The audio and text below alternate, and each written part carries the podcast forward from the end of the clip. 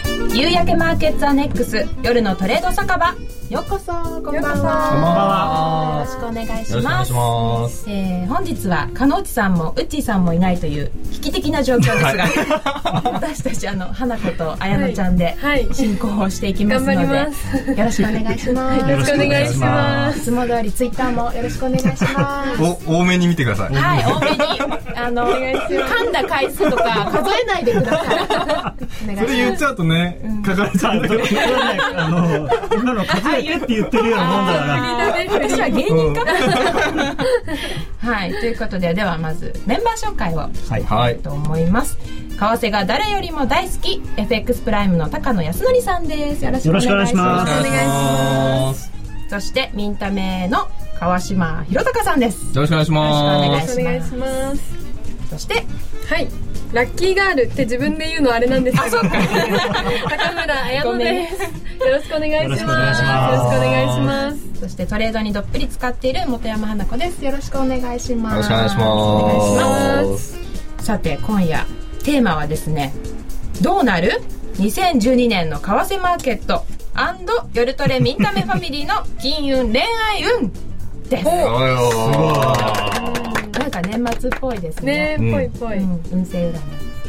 はい、ということで、うんあのここにいる4人はもちろんなんですけど、は今日いないウッチーさんカノあウーチすさごい。気になるんなんか FX プライムの社員さん とかいない人ももうこの後あの占い師さんいらっしゃるので金運と恋金愛運運と恋愛運をうんうんうん占ってもらいます、はい、っていうあれ今日為替の番組じゃないのみ たいないやいや。占いの番組なんでねちょっと年末だから多めに見てください、はよいろしくお願いします。はい、でその後は FX プライムの選べるハイローをもっと楽しむコーナーもあります、ツイッターや番組ブログでご意見ご質問随時受け付けております皆さんどしどし寄せてくださいお願いしますよろしくお願いします。はい、ツイッターから川島さんの蝶ネクタイは何ですか おーすごいこれ、気になってるでもこの何ですかそっんてなどういう意味ですか材質を聞いているのか。ありがとうございますもう一回もう一回やりま延す長戦でちょっとやったんですけど ねあでもラジオからかもそうそう今、そうです今ね来たからあそうですのねラジオの皆さんに聞こえるようにじゃあちょっと蝶ネクタイ叩いていただいていきますはいとはいいうわけでねあの今日の蝶ネクタイは木でできております以上です、はいこのくだ りはさっきやったのでねありがとうございますおしゃれですこれやっぱね年末、こう、ちょっと、今日着飾っていこうということで、蝶ネクタイにしてみたんですけど、意外と他のメンバーがですね、スーパーラフで、そう高野さんに至ってはもうあれですもんね、もうジャケットとかも何もないですもんね。まああの、先週ちゃんとスーツ着てたんで。あの気合い入れてねそう、先週なんかす先週ごいはち。ゃんと、みんな先週ドレッシーでしたよね。みんな、まあみんな約1名のぞき。なんか私勘違いして AD さんみたいな格好して て、もう、とりあえず帽子かぶっとけってことで、サンタ帽だけいただきました。花子ちゃんちょっとボーイッシュというよりはもうなんかね、ま あまあまうあ、んちょそっうとですね。ね。はい。あと川島さん今日髪の毛もくるくるしてますね。はい、ちょっと、はい、クリックリしてきまあした。のあのビジュアルはあの、うん担当なんで、川島さんにお願いしお願。ていします。今日はちょっと今月ユーロを売って、売って、なんとかプラスで。あ儲かっちゃったじゃないですか。だから今月肌はツ良かっヤいいたんでですすね。ね。はい。今月は高野さんのアドバイス通りで。あ楽しい相場になりましたた。あの バックを。あのツイッターから「今来たマジスカ学園ちゃんとできんのか?」ってちゃんと、震えてます ね。震えてます。はいち。ゃんとできます。だんだんだんだんこれはい上手になる。はい。これ皆さん、あの、ツイッターでどんどん支えてくださいね。よろしくお願いしあまのす。今日はツイッターのコメントを拾う回数がだいぶ増えると思います。そうチャンスですね。そういう意味でははいチャンスですね飲まれるチャンスですね。 お、高野さんと同じようなシャツ持ってますってあのコメントがいただきま私も持ってます。す。 実は、私も持ってるんですよ。 なんか、このシャツって、あれなんですかねありあでもベーシッ寝るシクなャ、ツあれなんですかね。あーまあ誰もがそうそうそう1枚持ってるなぜか私 も、あ、持ってるなと思って。 しかも高野さんさっきこのシャツも着てないで、本当にパジャマみたい な。シャツ着たらちょっと、ちょっと締まります。ちょっと、でもさあのね、こういうおしゃれな人はいいんですけど、最近僕自分で思うのが、なんか結局大学生の時とあんまり着てるもん変わってないなっておーそうなんですか若いってことじゃないですか。いや、てか進歩がないっていう。 せっかくいい方に言ったんだけど。 ありがとうございま帰ってきちゃ ったす。気を使っていただいゆるて。くて素敵ですって言ってあますりよ。がとうございます。はい、それでは本編に参りましょうか。はいはい。はい。どうなる ?2012 年の為替マーケットということで、まずは2011年、今年1年を振り返っていきたいと思います。は。はいいはい。高野さん、はい。チャートで振り返ると2011年の為替相場っていかがでしたかまあ、あの、私的にはですね、思ったよりユーロが強かった っていう。もっと下がってほしかった。うん下がるだろうというかまあまあ下がると思ってたんで、まああとドル円に関しては、あのーまあいろんなことがあったので、まあ震災があって、その後の円高があって、で、協調介入があって、で、これ、あ、じゃあチャートを出していじたゃだあい今チて、ャートをユーストリームの画面に出してく出ださしい。ていただきます。はい、出ました。まあ、このね、あのー震災後にだーっと円高が進んだんですけれども、まあ、これは、ちょっとね、あの、投資家の方にとっては意外だったかもしれないんですけれども、あのー私たちにとっては、まあ、多分そうなるだろうなという感じのことだったので、かなり、あの、プライムストラテジーとかでも、これあのー円高になるかもしれないから気をつけてくださいっていう話はしたんですが、まあ、ちょっと、この3月17日の、えー朝方のは、まあ、狙われてしまったかなと。で、まあ、その後、協調介入があって、で、ただ、まあ、介入も効かない、介入によって相場が転換することはないんですよっていうお話は、まあ、だいぶさせていただいたんですけれども、1回目の介入の時は、まだこの4月の時は結構この辺りで個人投資家の方買ってたんですよね。うんだからちょっと、ただ、これがだいぶ勉強になったみたいで、ここの2回目、3回目の時は、あの介入にどんどんもう個人投資家の方が、まあ、利食いで売りを入れてきたり、逆に売り向かったりして、まあ、かなりあの個人投資家の方も、まあ、年の後半はあのうまくやったんじゃないのかなとは思ってるんですけど、で、まあ、この介入の、ね、やり方がね、例えば、ここで止める必要はないだろうと思ったんです けど、 まあ、すごい、レッドラインにはい、いいところ、チャートの見方知ってるのか知らないのかよくわからないんで すけど、まあ、いいところで止めたので、まあ、ここはね、あの、トレンドラインは抜けてるんですけど、ただ、前回の高値を超えてくれないと、やはりなかなか買いが出なかったですしあと、まあ、こういう線の、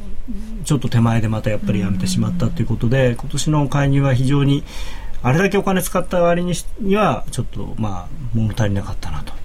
であと、ちょっとまあ直近の話題で言うとこの辺りでも介入を続けてたんではないかっていう思惑があったんですけど、年会議ですかはい、で今日の、あのー数字で一応やってなかったというのが分かったので、んまあ、やってなかったのが分かったからといって買われるかというとそうでもなくて、まあ、うん逆に売られるただやもしやっていたとしてもですね、まあ、また売られると、うんどっちみちドル円は来年年初は多分円高の方向行くかなと。年始は円高。年初は、はい、あのちょっと前のあのアメリカの財務省が議会に提出したあの半期為替政策報告書っていうのがあるんですけれどもこれあのミンタメの日記に書いてありますので見ていただければと思いますがそこでアメリカがものすごく強い調子で単独の介入に対してアメリカはそれを支持することはできないっていうふうに言ってるので、あのーまあ、もちろんこの、この時のあの震災直後の介入に関しては、その同じ文章の中で、そのまあ、なんていうんですか、異例なそのボラティリティというか、そのまあ、変動が非常に大きくなったんで、まあ、日本から頼まれたからお付き合いしましたというふうにちゃんと書いてあるんですね。で、この辺の介入に関しては、他の通貨に比べてドル円は動いてなかったのに、日本がやったと。それはちょっと G7 の約束と違うんじゃないですかっていうようなことがちゃんと書かれてますから、まあ、やるとすれば75円を切れるっていうようなことがないと次の介入っていうのはないのかなと思いますね。で、まあ、ドル円はそんな感じなんですが、何か。支えたくてもユーロの動きでまったり主張できません。そうなんですよね。今、ユーロ円がちょっと、お、ユーロ円100円割れましたは。い予想通りでしたかってコメントが入ってます8時ね。前ぐらいに割れましたね、一 旦。まあ、予想通りというかですね、ちょっと物足りない感じですね。すぐ戻りましたから。あのまあ、ここのメンバーの皆さんはあの覚えてらっしゃると思うんですけれども、えーユーロユーロに関してはですね、ま あまあ、もうバレてるから言いま すけど、非常に私は弱気だったので、年内にむしろユーロ円なんかは100円をしっかり切って、その88円という歴史的な安値に向かって下がるかなというふうに思っていたので、まあ、今頃100円切れて何やってんのっていう感じですね。おーあ、出してます。はいでは今一目金公表、ユーロ円での冷やし冷やしで、まあこれ一目金衡はあんまり深い意味はないんですが、まあ、普段使こっれてに関して見はているはい、でまあこういうこの辺のですねこの10月に安値なんかも切れてきてますから、まあ、戻り101円ぐらいはちょっと、おまあ、かなりもう重いんじゃないのかなと、うんですから来年もとりあえずう円高からスタートという感じだと思いますね。でこれ今後の話はもう今しちゃっていいのかな今後の話はまたもうちょっと後で。後ほどはい。ねですから、まあ今年は、あの、まあ正直あの、年の前半はユーロは結構そのいろんな、まあギリシャに対してのいろんな支援の話とかが決まっていって、まあある程度安心感が出て一旦買われたんだということなんですけれども、ただ、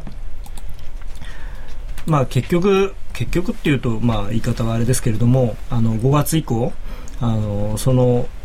単なるそのギリシャショックではないと。で、これはヨーロッパ全体の問題だっていうのが、まあ認識をされて、で、まあイタリアとかスペインというような国に、その、問題が波及してしまったことによって、えーこれまではその、もちろん南欧諸国の危ないところが危ないっていうことだったんですけれども、それを助ける側も危ないんじゃないかっていうふうに年の後半、ドイツ特にそうですねドイツ、フランス、まあ、特にフランスが危ないんじゃないかということになってきたのでちょっとステージがまた変わってきてるんですね。でえー実はそうこうしてる間に、えーまあ、時間稼ぎだけやって何も話話は進んでないんですけれどもヨーロッパの景気がちょっとおかしくなってきてるんで来年の前半はもちろんソブリンリスク問題っていうのもずっと定流にあるんですけどそれ以上に多分ヨーロッパの景気後退っていうのが話題になってでユーロが売られるのかなと、まあ結局結論は一緒なんですけどね。来年もユーロ最終的に。高野さんのユーロ円の満足いく安値はいくらでしょう80円ですね八十は円、い80円。まずは88円をまあ、割って。軽く切って、はい。それは来年一年の予想来年前半だと思います。前半、はいあ早いですドルね円はできないとしてもユーロ円への為替介入はできると思いますかうんえー、まあ、不可能ではないですけれども、あのやらないと思いますね。うんおそれはなんでえー基本的に、えーユーロ円で介入をするとしても、ユーロ円で介入するっていうことは、ドル円とユーロドルを買うっていうことになるので、あのーまあ、で、ヨーロッパの方がさらに日本の介入に対して、こう、なんていうのか、ネガティブなんですよね。でトリシェ ECB 総裁はあの日本が2回目の介入をしたときにはっきりとその G7 の約束と違うというようなことを言って、日本を非難してたので、あの ECB の態度は、まあ、当然変わらないと思いますし、まあ、やらないと思いますね、でアメリカも別にその対ドルで買わなければいいっていうものではないので、別に為替を操作するっていうこと自体がはい、では次に行きたいと思います、はいえー私と綾乃ちゃんが選ぶ2011年三大事件を発表したいと思います、おーそれは為替についてですよねはいについ てプラスちょっとちょっと個人的なものということでじゃあまずは綾乃ちゃんはいからじゃあ私からはいボードにおすごい書てきたボードあるんだでそうなんですよ見えますかズン。ズンはいはいバッチリ見えますおーあすごいズームアップ1位から3位ですねじゃあ綾乃ちゃん、 1位ドル円が79円あ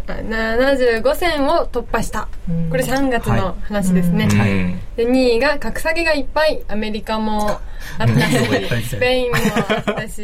確かになんかニュースまあの日本格もね下げって毎日聞いてるような気がうしまうんあの、これからまたいっぱいありますから。楽しみにしてください。すもしくはないとしても来来年、来年の第一四半期はみんなあの日本に寄ってきてくれる。おー楽しい。ということは円も上がるんですかという円わはけでもない、うん円が上がるというか、だから、まあ、円は買われるでしょ買う。われるうん円高。うん。はい、あと3位が、はいああの私のハイローの的中率、ねえこれあすごかったあすごかったこれはすごい。ちょは本当に本当にねラッキーじゃないもんねねっと、あの、ちゃんとバックテストして、あの、一回、あの、1万円ずつやってたらいくらになったか。本当ですよねあそれ確かに面で白いも、ですよね。あの、ミンタメのブログにか、えっと、に12月半ばぐらいまでの結果をちょっとざっくり書いたんですけど、んちゃんと計算していくらになそうる。ですよそねう。そうそう。仮に100万円でやったら、随分賞金が大きいですねまあまあまあまあまあまあ。 3倍とかついてた時はおー熱いな、それ は。もうラッキーガールじゃなくて勝利の女神くらいの ねすごいちょっと格上げしましたねあのじゃあだからその廃炉で資金を貯めてそれで競馬行くみたいなそれいいですねなんあかのもさう、それ言っちゃダメでし ょどっちかというとそれでユーロ売るんじゃないんですかそうですよ振り増しするんじゃないですかマびっくりしちゃった。為替でやってから FX やってから競馬に投いやい資やいやまあ競馬もね け競馬もい変わろいるもろ、のいもあるろんいろですやっていかないといけないです分から散投ね。資かうん投資なのかないや分散ギャンブル為替もファンダメンタルズが大事でしょそれ で確かにあの血統もありますテよクねニカルもあるんですだからそのある状況競馬とかもそういった過去のデータ、まあテクニカルの部分とその血統と か調教師誰かとかそういうファンダメンタルの部分とかだからいいっすよ、もうフォローしなくて。えでもちなみにそういう時ってはい銀行を分けた方がいいと思いますかおう銀行あー競馬銀行と FX あ銀行確かにそうですね、ううんん、ごっちゃにしない方がいいかもしれ ない真面目に参質考問してし参まう考にちゃんとあのトレード日誌ならぬ競馬日誌も書いてあー収支もちゃんとコントロールしてなるほどグラフ書いて面白そう、うんチャートかけますねそのチャート書いてこうどうしてもここまで来ると跳ね返されるトレンドラインができちゃったトレンドラなんイでンここで変わったんだ右肩下がりになると 話でがも、それ、ちょっと話変わっちゃいますけど、自分の収支で、なんかそれがあるんですよ、ね。あるある20万円とか30万円がなんか壁で、30万円プラスになってまた下がってきて、30万円プラスになってまた、みたいなのがあって、だから、超えた瞬間にもう全部リグオみたいな。それ見た目でこう収支のチャートも書けるようになったらいいですねそうですね。そのそう、あの、未実現利益まで入ってると、もちろんもちろんそう、あれなんですよ入れなね。なかなそかう、それにあの一目均衡表とか書かない 自分の、自分の収支。いや、でもこれは多分、皆さんあるんじゃないかなとでもいや突破できないのあはの大事ルですよールを変えなくちゃいけないんですかねそういう時いや逆ずにっとその、まあ、あのなんていうんですかヒストリカルハイを超えようとするときに、果たしてちゃんとルールを守ってるか逆にそそこで欲が出てルールを破ってるかもしれないし、そこはだから検証する価値ありだと思いよまくす聞くのは1億円の壁は大きいとかっていうのはまあなんか金額大きすぎそてれ、それ、あんまり見えなイメージが見できえなないすぎちゃって、あの その壁感じたことある 人は少ないんじゃないかな。まあ、僕も自分のお金ではないですけど、まあ、銀行の時はそ別に特になかったですけどね、まあ心理的な面も大きいんですねじゃあそうですねやっぱりそのお金だと思っちゃうからだと思いますねやっぱりこの1億円あったら何しようとか何ができるとか思っちゃうとなんかおかしくなるんであくまでもあれはポイントっていうか、うん。難しい、あるんですね。はい、では私本山花子の三大すニごいなんだ三大ニュューース。スでございますニュースじゃんちゃんなん言だえますかはい大丈夫はい1位政府日銀が過去最大規模の為替介入おーこれ、は10月31日のハロウィーンの時のですね、うん花子ちゃん、やっぱあれだね。はい漢字が多いね。 いやさ すが。さすがなんかこれ描いてる時に隣で綾乃ちゃんが絵を描いててあ可愛い私も可愛くしたいと思ったんですけどスペースがなくて何も書けませんでしたススペースの問題じゃないんだよそれは、スペースの問題じゃないんだもんペースの問題ですスペースですいやマインドがねやっぱね。はい、2位スイス中銀がユーロ1.2フランを上回った場合無制限に介入を表明あこあ。れまあまあまもあこ衝れ撃的な私チャート見てたんですけど、うんえ何これってこれはなんかびっく、確かにセンセーショナルでりししたたうね。んまあこれはでもスイスだからできることで例えばドル円で80円を下回ったら無制限に介入するとかっていうのは、まああのー規模としても不可能だしあと制度的にも無理なんですよね、だからよくこう同じことやればいいんじゃないかという人はいますけど無理です、無理そして3位花子トレーダーを目指すおお。これ1位なんじゃないのいや私も1位なんですけ本来どは スタッフさんが三段落ちにしろって言われていやいやいや なんでバラすんだよ。ここ はねやっぱり人生を大きく分けたそうですね今年はちょっと人生の岐路です岐路、ねまああのじゃあそ そのなんで笑うんでせすっかかく選んだ道なの で、はいぜひ突き進んでください。あの5年ぐらいは修行しますいやいやもうあの昔その銀行に入って最初にディーリングルーム入った時言われたのは3年経ったら一人前だと。お3年間石の上にも3年でですね最初の1年はあの多少バカなこと言っててもいいけどもう2年目になったらそれはダメだとまだ4ヶ月ぐらいバカなこと言える、します1年まではいでもあれですね、やっぱり1位、2位もそうでしたけど、今年は為介入っていうのはににあー今年の2文字で表したじゃないですけど、多分そうですね、あのー日本人的には介入とか、うんやはりその最安値更新っていうのが大きなことだったんだと思いますけど、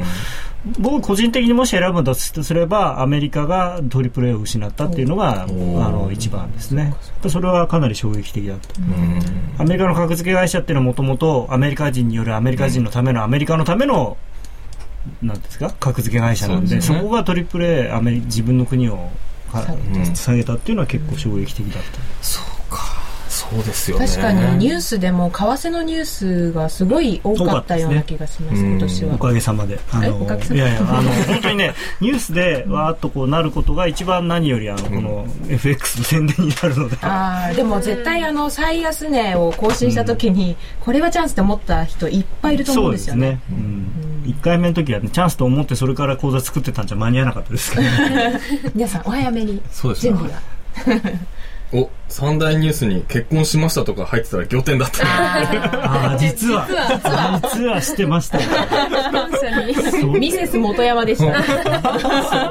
そんなにあの買えませんけどね。そんな明るいニュースはないですないね。すいませんかはいすいません残念あやのちゃんは あ実は子供 が病いきなりそこが、どうでもないですね。院にいないちょのっとでね。、その、なんかあの、オスカーの人が飛んできそうな感じで、そう危険だ危ないですからね。だってね、クリスマス競馬と家で過ごした二人ですもんね。ね兆しが見えないですからね。来年はね、明るい未来が開けてるかかどうかは、まあ後でね、いやいやわかると。そうだ。今年の為替流行語大賞はってコメントいただいてまああ、す。為替流合わせ流行語大賞。ら。いいや、まあでもこのヨルトル的にはやっぱりユーロ崩壊でしょ。一番違いましたね。じゃなかったんですか関係なかったですねいや、ユーロユ崩ーロ壊崩壊でしょ。し。かも後半戦はそのユーロ崩壊によってだいぶ、あのー、潤わせていただきましたからね。まあまだプロローグなんですけどはね。い。だから、うん。でもあれですよね、為替大好き、あの、高野さんとしてはやっぱりニュースでこうやって言われると、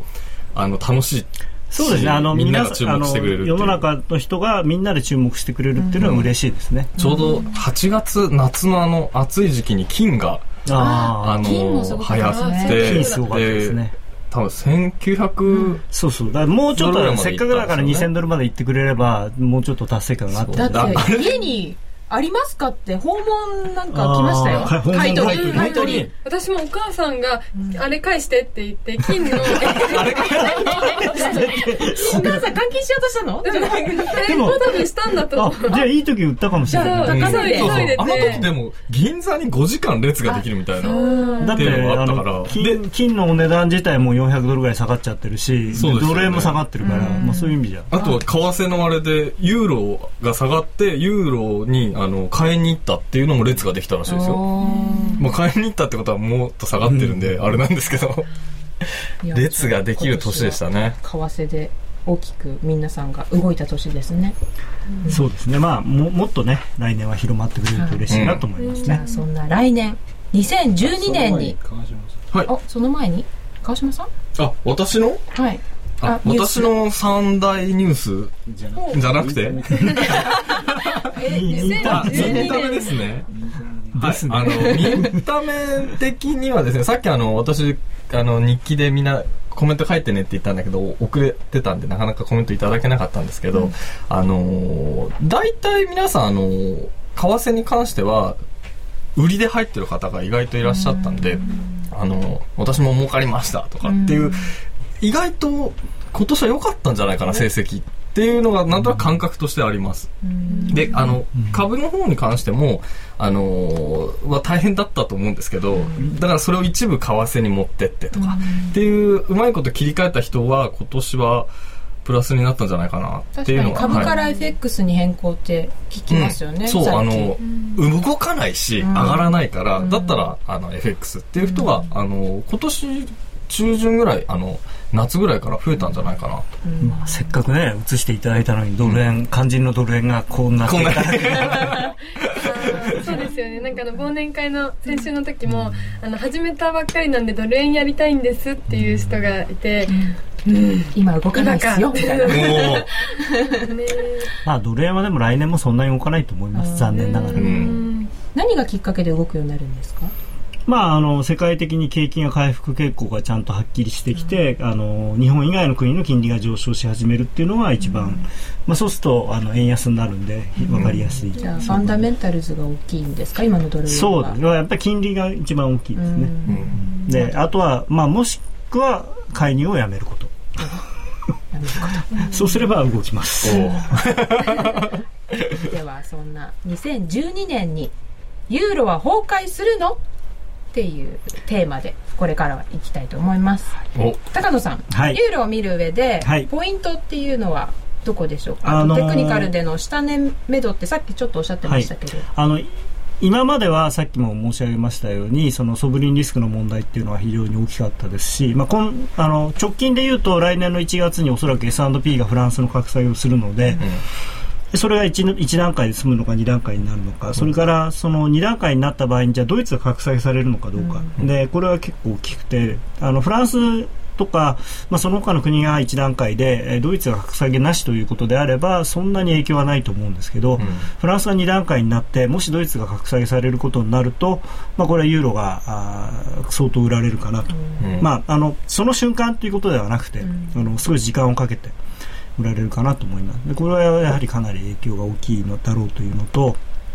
あとはさっきこれもさっき言ったみたいにあのかなりドイツ以外のヨーロッパの国の景気のお落ち込みというのがはっきりしてきてユーロ圏全体で見るとおそらく今年の第4四半期と来年の第1四半期はあのマイナス成長うん2期続けてマイナス成長っていうともう完全に景気後退っていうことになるのでそうなるとおまたこれが、まあ、言いたくはないですけどユーロ売りの材料になってしまうかなと。でドイツが、そまあ、それであのめでたくユーロが下がってくれればドイツがまた輸出でですねあの出たいのかどうか、いやいやいやあの儲かってあの第3四半期来年の第3第4四半期にかけてそのヨーロッパの景気が回復するっていうことになるんですけど、妙にこうユーロが強いとあそれもなくてですねその景気後退が長引く可能性がある、そうなるとその最後に本当に下がるときに、えー下がる幅が大きくなる。で、うん、じゃあ緩やかに下がっていった方がユーロまあの目そうにではすいい、ね。それはそうですね。はいユーロドルのパリティ割れはありますかってコメントいただいてます。 1.0を割えれーっる、とですね、正直言うと、あのー僕、かなりあるんじゃないかと思ってはいます。ただ、あいますねい、いました。いましたで現状では、あのーこれ前、ミンタメの日記にも多分書いたことあるし、あのセミナーでも言ったことがあるんですけれども、お当面の目標としては1.18とか1.1、うんチャートを出していただけると分かりやすいんですが、15とかそのあたりだと思ってるんですね。今ユーストリームにユーロドルの冷やしのチャートを表示しておきますね、これは週足ですね。はい、すいあません週足はいはい週足のチャートなんですけど、よいしょまあ、これ現状の週足のチャートで、あの過去にこの一目均衡の地高線地高スパンっていうのがこう2回下抜けしてるんですね。で、まあ、この間この間というかですね、えー10月ぐらいに下抜けをしたんですけど、やはりこれあの21週間前のところなんで、でこのそれぞれですね値幅的に、えー2000ポイント以上下がってるんですその抜けたところから、なので、まあ、今回もですね同じぐらいは下がるかなということでそれを、おーまあ、計算すると1.15とかですね、うんまあこの辺りパにリなるんテでィすまけでどは3000ポイントですから、ね、そうですね、そこまでいかない。ただ、そこで止まらなくて、例えばこの、今、あの、加工トレンドチャンネルができてるんですけれども、それの、えー一番下まで行くと、例えばこの辺まで行くと1.1とかなんですよね。で1っていうのはちょっとお厳しいのかなとは思うんですけれども、まあかなりそれに近いところまでは下がる可能性は十分にあるかなと。うんまだまだまあ例えば1.1でドル円が70円だと、まあ77円とか、まあそんなもんですかうんら、はいまあユーロ円の180円っていうのは現実的な目標としてはいいのかなと。まあ、本当この週足のチャートを見るとまだまだ下値落ちがたっぷそうりあまるようにだ見なえんまかすごい高そうな感じなんですよね、実はあの特にもっとここから始まってるわけですから、0.82から始まって、 0.82うん、でこれ例えばですねこういうのを見ると必ずこういうことをすぐやりたくなるのが、まあ、テクニカルアナリストフィボナなんでッすチけですねこれどこれ色が見にくいなすいませんねちょっと色を上調下の整してな赤くいて線がこれで見ると1.12とかなんですね、目処としてはだからまあいずれにしても1.15アラウンドプラスマイナス300ポイントぐらいうんというのが私にとっては今年の前半の、まあ、割と現実的な目標前と半うん早めにじゃあ下がるってことですねそうです今ね年のトレードを手締まったのでチャートも閉じ見てるとトレードしたくなっちゃうわ じいやいゃやあもうデストリームだけ見てください でも ね、あの、為替相場に休みはないですからね。気持ちでもわかりますね。はい。じゃああはいわかりましたこれただ、あの、実はですね、またこ、ここから隠れキャラが私あるんですけど、キャラクターなんてこ言れいはまでしたすっけね、はい。初めて今日、あのはい公の場でお話をするんですが、解禁ですか高野家の情報いや、解って禁いうか、この、まあ、このですね、こう、フラッグという形になってるんですけれども、あはいはいはいチャートの形これですね、こう、相場が上がってきてフラッグを作るときっていうのは、これはいわゆる継続パターンというパターンで、セオリー的には上に抜けるんですうんうよ、ん教科書だとそうそうですねあの、これは下に下がってるんだけど上昇フラッグっていうんですよ。で、なので、で来年1.1ぐらいまで下がった後に、再来年1.45あたりを抜けてきたら、ここは全力で買わなきゃいけない。 2013年のすんごい長い話ですけどね。いやでも長めにね見て準備をしておいた方が、うんはい、という感じです。はい。川島さんの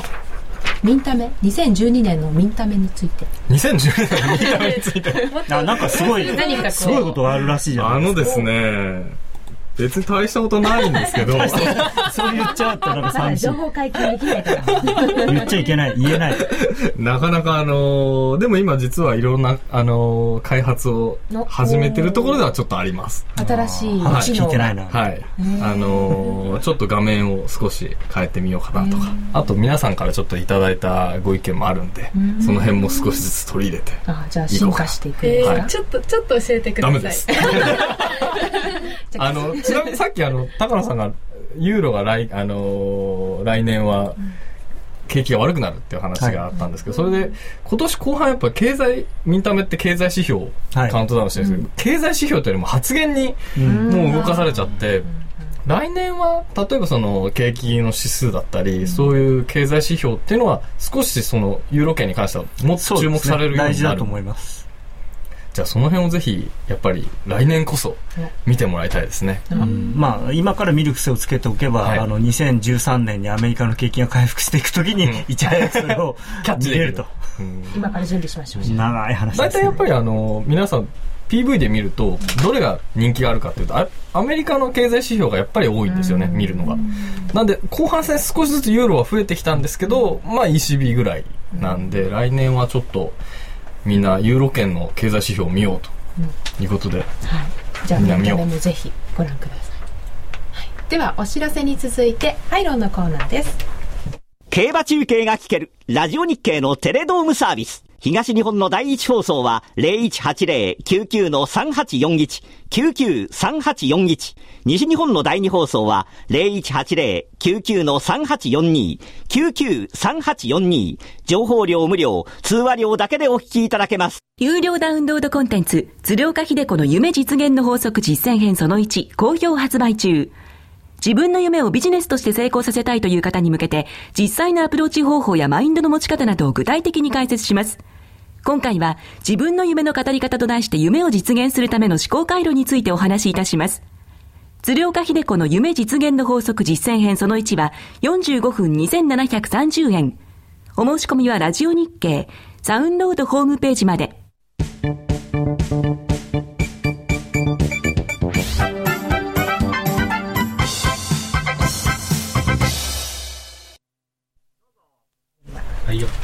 ハイローナビゲーション。このコーナーは FX プライムの提供でお送りいたします。ここからは FX プライムの選べるハイローをもっと楽しむためのコーナーです。ナビゲーターは FX プライムの高野康則さんです。よろしくお願いします。選べるハイローは毎週月曜日に発表される基準レートから金曜日の為替レートが円高、円安、どっちになるか、ある、あるいは動かないかを予想するだけのシンプルな金融商品です。選べる通貨はドル円、ユーロ円、ポンド円。一口1000円からお楽しみいただけます。今週の結果です。今週はドル円は基準レート77円99銭に対して判定レートは77円52銭で動かずが的中ペアペイアウトは1.24倍でしたそしてユーロ円は円高1.5円までが適中。円高1.5円ですとペイアウトは5.3倍でした。そして私が挑戦したポンド円うんお。ポンド円は円高2円までが適中です。円高2円ですとペイアウトは9倍でした。すごい。ということで、ポンド円の円高0.5で予想した私、的中しました。おーありがとうございま勝利の女す。イェイ。ちなみにペイアウトは2.31倍でした。あでもねおーすごいすごい。 100万円だったら231万円で。い やー、その元、元りが欲しい。ね、 1億円だったら3000万、すごい。あればは尽きないです。そうね。 さて、夜トレではリスナーの皆さんにも円高円安を当てていただく参加型プレゼントクイズを実施しています。商品はというと番組オリジナルチュロルチョコランダム10個入りパックです。今週はクイズを実施したしていませんので、その前の先週実施分のせん正解と当選者を発表させていたいただきます。結果はわずかに円高でした。全体では45%の方が円高を選んでいました。円高を選んだ方の中から厳選な抽選の結果、番組オリジナルチロルチョコランダム10個入りパックは、福岡県ハイタックさんにプレゼントいただきます。させていただきます。他4名の方にもプレゼントがあります。忘れてます。はい。すいません。えっと、ハイローの後ですね。高野さん、この今週の結果はどう捉えたらいいでしょうか失礼しました。今週っていうか先週先週か先週です。先週今今週、今週。あ、今週でいいんですかあ、はい。えーそうですね。あの、今週はまあ、クリスマスが明けたということで、あの、アメリカ人にとっては、感謝祭からクリスマスまでが、えー家族で過ごす時間、で、クリスマス終わると、いよいよもう来年の、その、まあ、なんていうか、助走という感じなんですね。で、まあ、あの、ただ全般的にマーケットはまだ薄いんですけど、薄い中で、えーまあ、いくつかニュースが出たんで、こう、ボーンと。ただ、あの、一番ユーロが下がる理由になった、その ECB のバランスシートが過去最大に膨らんだよっていう話自体は、実は、あの、せ二週3週間ぐらいの、ん ?2 週間前か、の、その、え3年間の、おー資金供給オペっていうのをやって、まあ、そこですごく金額が大きかったんで、当然その分、こうオンされてくれば大きくなるのは分かってたんですけれども、なんか今更こう、なんて反応したというか、まあ、だからその時は誰もいなかったけど、今はみんながいる前でそういう数字がボンと出てきたんで、びっくりしちゃったっていうことなんだと思いじゃまあすね。市場参参加者はもう戻ってきてるんですか海外では。えーかなり戻ってると思います、あのー大体クリスマス明けて、あのー新年まで休むっていうよりは、クリスマス明けると出てきて、いろいろまあこう来年の準備をやったり、片付けをやって、でまあ、今週、今年はね、今日30日なんで、まだあれなんですけど、31日の夜、みんなで飲み行って、でカウントダウンして、わーみたいな、そんな感じだと思いますね。意外となんか今年は例年よりも動いてる感じがするんですけど、そうでもないんですかね。そう、まあ割とクリスマス明けると動きますうねん。で、あと新年も結構動くんで、まあ今年はあの2日から相場あありますけれども、2日はちょっと怖いですね。2日は世界中休みのはずだったのが、なぜかあのユーロ圏だけあはいの相場があるので、それなの、そのせいでですね、えー OTC の為替に関しては2日からやるとこが多いので、ちょっと怖いです。もうただの土日って感じですよね。そうですね。年末年始まあ私にとってはそうです。ただあんまり海外では関係なく、三が日も2本ぐらいなんです日よ本ぐらいですね。さて、ここで番組からお知らせです。このハイローナビゲーションのコーナーは今回をもって終了となり ます。次回からは悲しい FX プライムの新感覚のキャッシュバックキャンペーンプライムチャレンジが始まります。ももっと楽しくなるコーナーに衣替えです。プライムチャレンジとは、毎週 FX プライムが指定する取扱い商品通貨ペアを1回でもお取引いただくと、キャッシュバックのチャンスが発生する抽選ゲームに参加できます。ちなみに来週のプライムチャレンジの対象商品は、選べる外貨。通貨ペアは全通貨ですう、。おー、なんでもいいんだ。選べる外貨っていうのは一番オーソドックスな、えー我が社が昔からやってる OTC の為替で,、で普段は一つの通貨なんですねでただお正月なんで大盤振る舞い何の通貨でもいおいんです年玉ですでとにね。かく何何か取引をしたらその、おまあ、メールで、えー URL が来てその抽選ができるという、これ1000通貨でもいいんですか先通貨でもいいですあ1お回ー一回でもやればということなので、やってみなんまかお年玉的な感じですね。そうですそうですねもう川島さんもぜひ。はい。私、あの、やってます。 あの実は年末もやってたんですよね。あもうそうですねはい今週はユーロ円ですあので、こう、ころあのーメールが来て、これバラしちゃっていいかわかんないですけど、メールが来て、こう、コロンって言って、コロコロコロ、当たりみたいな感じになるんで、えー面白そうえ私もやろう、ぜ最ひ高、なあんですねのーまあ、今からユーロ円売っても間はにい、間に合合いいま。ますす。 年越しユーロで、はい。 ちなみに来週トレードして面白そうなのはまあ、ユーロ円でしょうねユ。もう常にユーロ、あ、まあ、ユーロドル、うんユーロドルでも、ユーロドルですねはい。まあ、同じことですね。ドル円はどうせ動かないんで、うんどうせって言っちゃいけない。しばらく動かないはい。以上ハイローナビゲーションのコーナーでしたハイローナビゲーションこのコーナーは FX プライムの提供でお送りいたしました FX 取引なら、伊藤忠グループの FX プライム。FX プライムではただいま新感覚のキャッシュバックキャンペーン、プライムチャレンジを実施中。毎週 FX プライムが指定する取扱い商品通貨ペアを1回でもお取引いただくと、キャッシュバックのチャンスが発生する抽選ゲームに参加できます。まずは FX プライムで講座を開設し、プライムチャレンジでワクワク感をお楽しみください。講座解説は、ラジオ日経の夜トレ番組ホームページなどに貼られているバナーをクリック、もしくは FX プライムと検索してください。FX プライム株式会社は、関東財務局長金賞第259号の金融商品取引業者です。外国為替保証金取引は、元本あるいは利益を保証した金融商品ではありません。為替変動、金利変動等のリスクにより、投資金額以上の損失が生じる恐れがあります。投資及び売買に関するすべての決定は、契約締結前交付書面をよくご理解いただいた上で、利用者ご自身の判断でなさいますようお願いいたします。気になるレースが今すぐ聞けるラジオ日経のレース実況をナビダイヤルでお届けします。開催日のレースはライブで3ヶ月前までのレースは録音でいつでも聞けます電話番号は0570-008460 0570-008460 0570を走ろうと覚えてください情報量無料かかるのは通話料のみガイダンスに従ってご利用くださいラジオ日経ポッドキャスト過去に放送した番組の一部やポッドキャスト限定の番組を iPod などの MP3 プレイヤーでいつでもどこでもお聞きいただけます詳しくはラジオ日経ホームページの右上にあるポッドキャストのアイコンからアクセス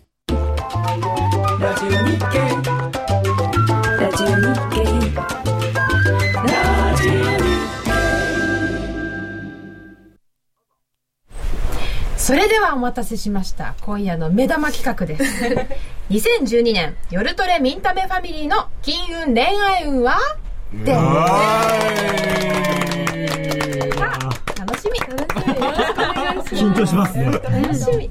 では今夜は、えー、占い師さん月星きれいさんお越しいただきましたきれいさんキレイさん。きれいさんお願いしまよろしくお願いします。お前ありがとうございます。名は体を表す。今日は、はいえっ、とどういった手法なんですか占いの手法は、はい、今日はあの西洋先生術という占いを使って、栄養先え生皆さんを占わせていただきたいと思います。星そうですね、はい生年月日を使った占いなんですけれど、10個の星で占います。あの星座ですそかうですね。双10子個座のとか 星が、そうです。どの星座の位置にいたかで運勢が変わってくるという占いです。これあの、相場でもね、これを使ってる人いますから。先ねさっす。きそうですね。占いでファンドやってる人占いファンドがアストロジーのなんかレポートがあるんですけど、そうするとなんか来週は金星と火星が逆行するからどうのこうの書いてあるそうなんですよ。なんで逆行ってなんだみたいな。聞いたことありますあるじゃん、水星の逆行は要注意とかね。その時は動くとかそうそう。まあ、あと、よく言うのが、その、新月とか満月で、そ関うですする奴ね。隷月の満ち欠けはね、影響しますよね。えーじゃあ為替とも深い関わりのある占いなんですねはい。はい、では今日ははい。ここにいるスタジオにいる4人をまず占っていただきたいと思います、はいお願いしますお願いしまおす。ドキドキす えーる。誰から行くさっきなんか年齢順でいいんじゃないっていうことになったので若い人、若い人からです よ。いやいやいやいやいや年功序列ということであ中野さんからはい。まあ、あんま変わんないんだけど。そうあんま分かんないんですじゃあちょっと若干、はいあの年上の高野さん。はいはい。分かんないですはい。ではえっ、と今日は皆さんの金運ともちろん気になりますよね。うんはいはい。大事です。恋愛運も。いや中野さん、恋愛運気になりまーすかいやいや大事ですから。ね気になるんですかあの常にやっぱり恋はしていない。まあ、為替に恋してますけど。じゃあもう、相思相愛だからいいんじゃないですかね、そこは。いやいや愛されてない時があるけど、今年ほら、今年は4月までは愛されてなかった。そうですね。じゃあ来年、はい、為ぜひ。替に愛されるかどうか。ははいい。まず、じゃあ高野さんの金運から、はいはい、お見ていきましょうか。えーもともとですね、やっぱりあの、金運が、あの、強い方なんですよ。おー、さすが。特にあのね土壇場に強い土壇場に強いで情報分析力もあるのへでもうかなりの確率で当てていくというすごい、もう、すごい褒め殺しですね。 だから最後の決断が神レベル神様レベルおーはいそうなんですだから切羽詰まった方が高野さんはこう金運を発揮するやっぱド M でしたね切羽詰ま神レベルで すねで2012年来年は、はあのかなり大きく収入を得られるラッキー年になるやのっでぱりユーロ崩壊全て高野さんにかかってますよね。すごい来来年年ののいいつつ頃頃ってわからないんですか？来年特にあの6月以6降月ぐらいから。あ、半年経ってからあじゃあ、6月で1.1まで行って、そっからとブワか買い手ですー6月で、ブワーンで、すごい3000ピップスですかね。ちょっと緊張しますね。ただ個人的なレベルで使えるお金というのがあのちょっと少しあの制限されそうなので、あーまあおそ小れは遣いは減っちゃうかな。ずっとそういうのは続いてる。ご家庭の問題があると思うんですけどね。はい、でもいいんですね金金運は、はいちょっとついていっていい感じですねおー。いいですね。相場がちょっと見えましたね。嬉しいい。や肝心の。はい。じゃあ肝心の、はいメインの方が肝心ですけど。じゃあ恋愛運ですね。はいはい。来年はですね、あの、かなりモテ期に入る。やっぱりユーロが下がる。ななんでそこにいいなあそうかヨーロッパお金が入るヨーロヨーロッパ人ですかねヨーロッパ人あ、その可能性もちょっとありますね。お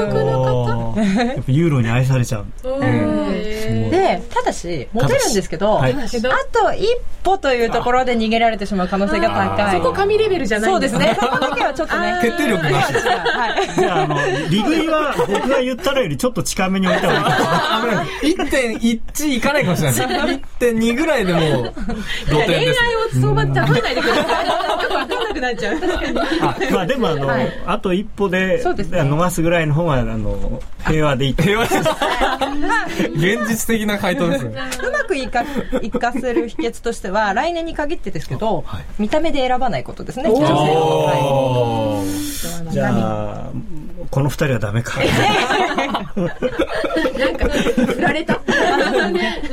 そうですね見あたでも見た目で選ばなきゃいいんですよね見た目が綺麗な人でもいいんですよそうね、見た目は綺麗で見た目も綺麗心も綺麗なお二あう人んだった ら、心も綺麗心も綺麗綺麗知ってますよあじゃあいい年なんですねそうです来ね年ええはね僕特にとっにてなはかなかいい年ですね嬉しいですありがとうございますでその恋愛運も金運もこの振り幅みたいのあったりするんですかそうですね人によっては振り幅が出てきますけれど、まあそうですね高野さんの場合はまあ高め安定おあわあいい一番いいいい年そうですね、そしたら。ななんか今なんか新しいチャレンジをしないとまだ2011年なんであの大丈夫です。温存しといてくださいはいありがとうございますよかったです。続きまじしゃあて。次にちょっと若いちょっと若い。はい川島さんを。川島さんお願いしますはい、お願いします。さあ川島さんはものすごく、あの、強運の持ち主ですね。何このスタジ すごいうん、あの、かなり特殊な人生を歩まれる。今のところ合ってますね。オ特殊な少年 特殊確なかにへそして、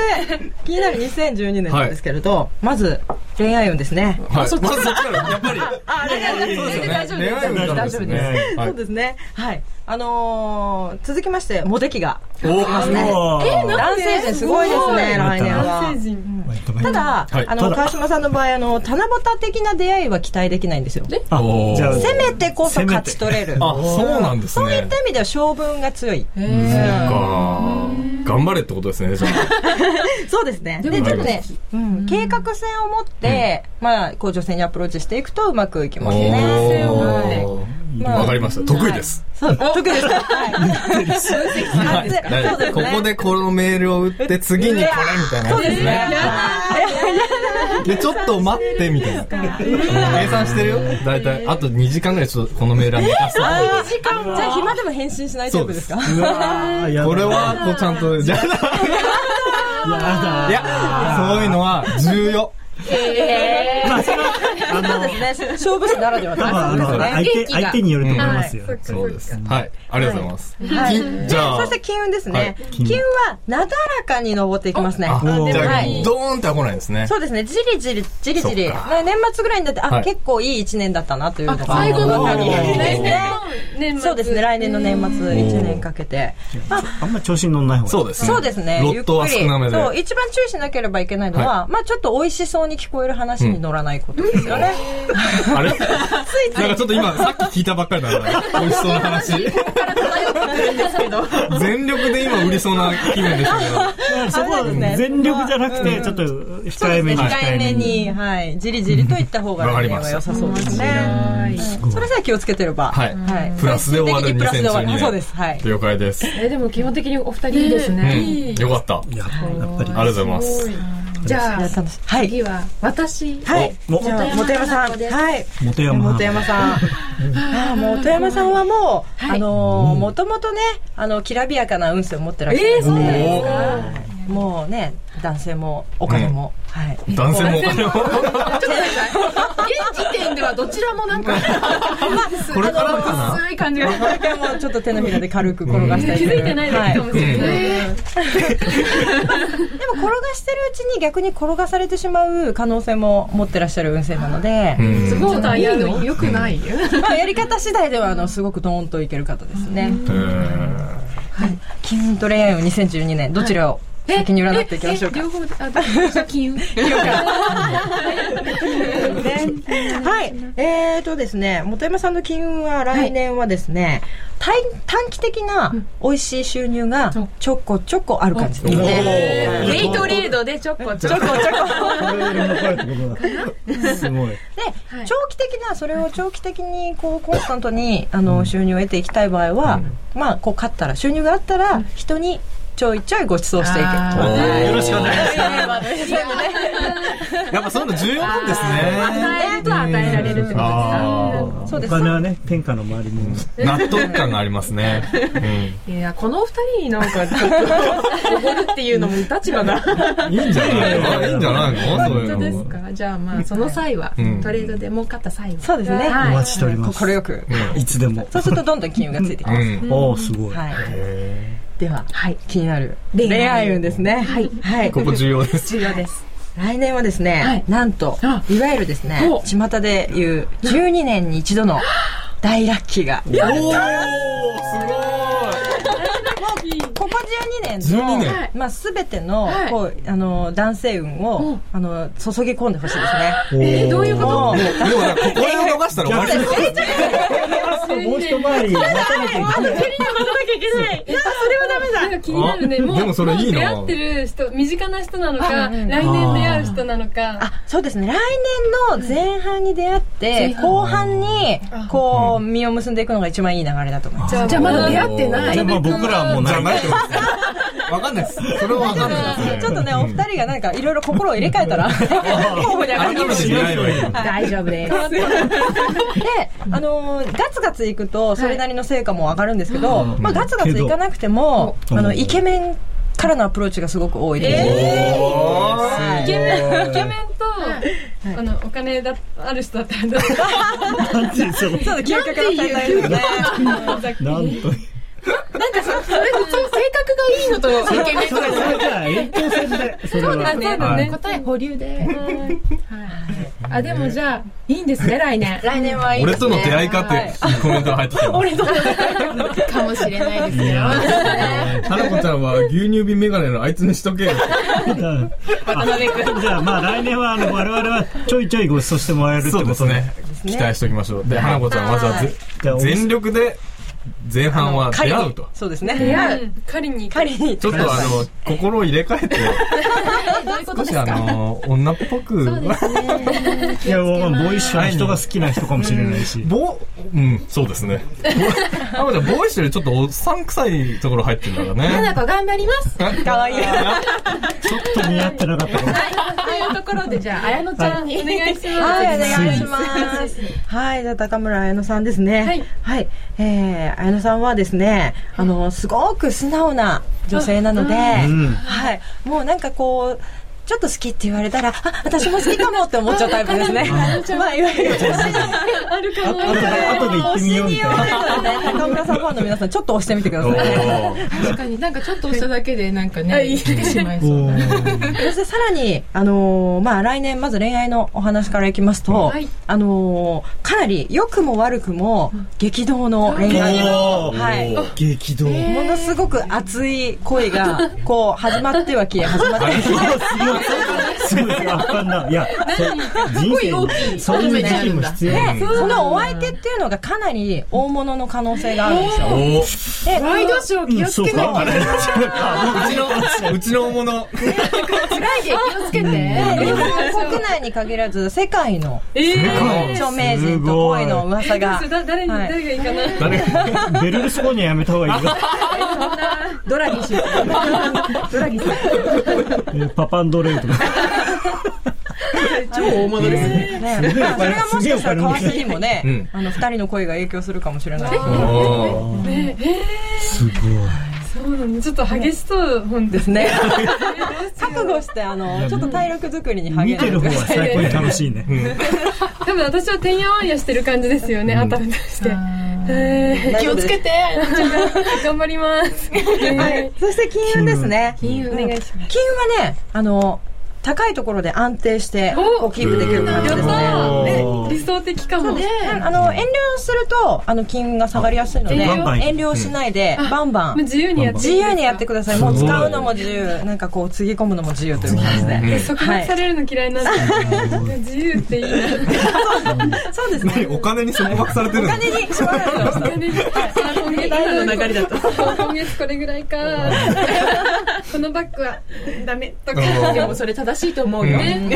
まあちょっと攻めな、常に掴みに行く感じでいくと、さらにいいですね、だ来か年らは。投資、自分への投資。うんなるほど。で心持ち自分の気持ち次第で金運が上下する年にもなるので、へもうー私は金運があるぞっていう感じでいってください。金融があるぞ。でもありそうだもんね。もうここまでね、見ね、てると。ハイローのコーナーの的中率見たら。確かに。え、今年で使い切ってないかがすごい心配だった。来年もっとだから上がる。ね、ああ、よかった。す楽しみでごすいね。そそっちでよかったから。 恋愛も楽しそうですね。ね、でも確か4に。人いいですね。そう来年ですみんね。な、うんうんうんかなりまた4人のね運気をこう一つにまとめて、もっと大きい柱にすると、力を合わせましょそうう。力を合わせることで運っていうのは2倍4倍になるので、へこーのスタジオめっちゃパワースポットじゃないですか。ここだったのか。ねじゃあみんなまたあの、リスナーの方にここに来ていただいてね。ああ、そうですね皆さんもねパワースポットです。金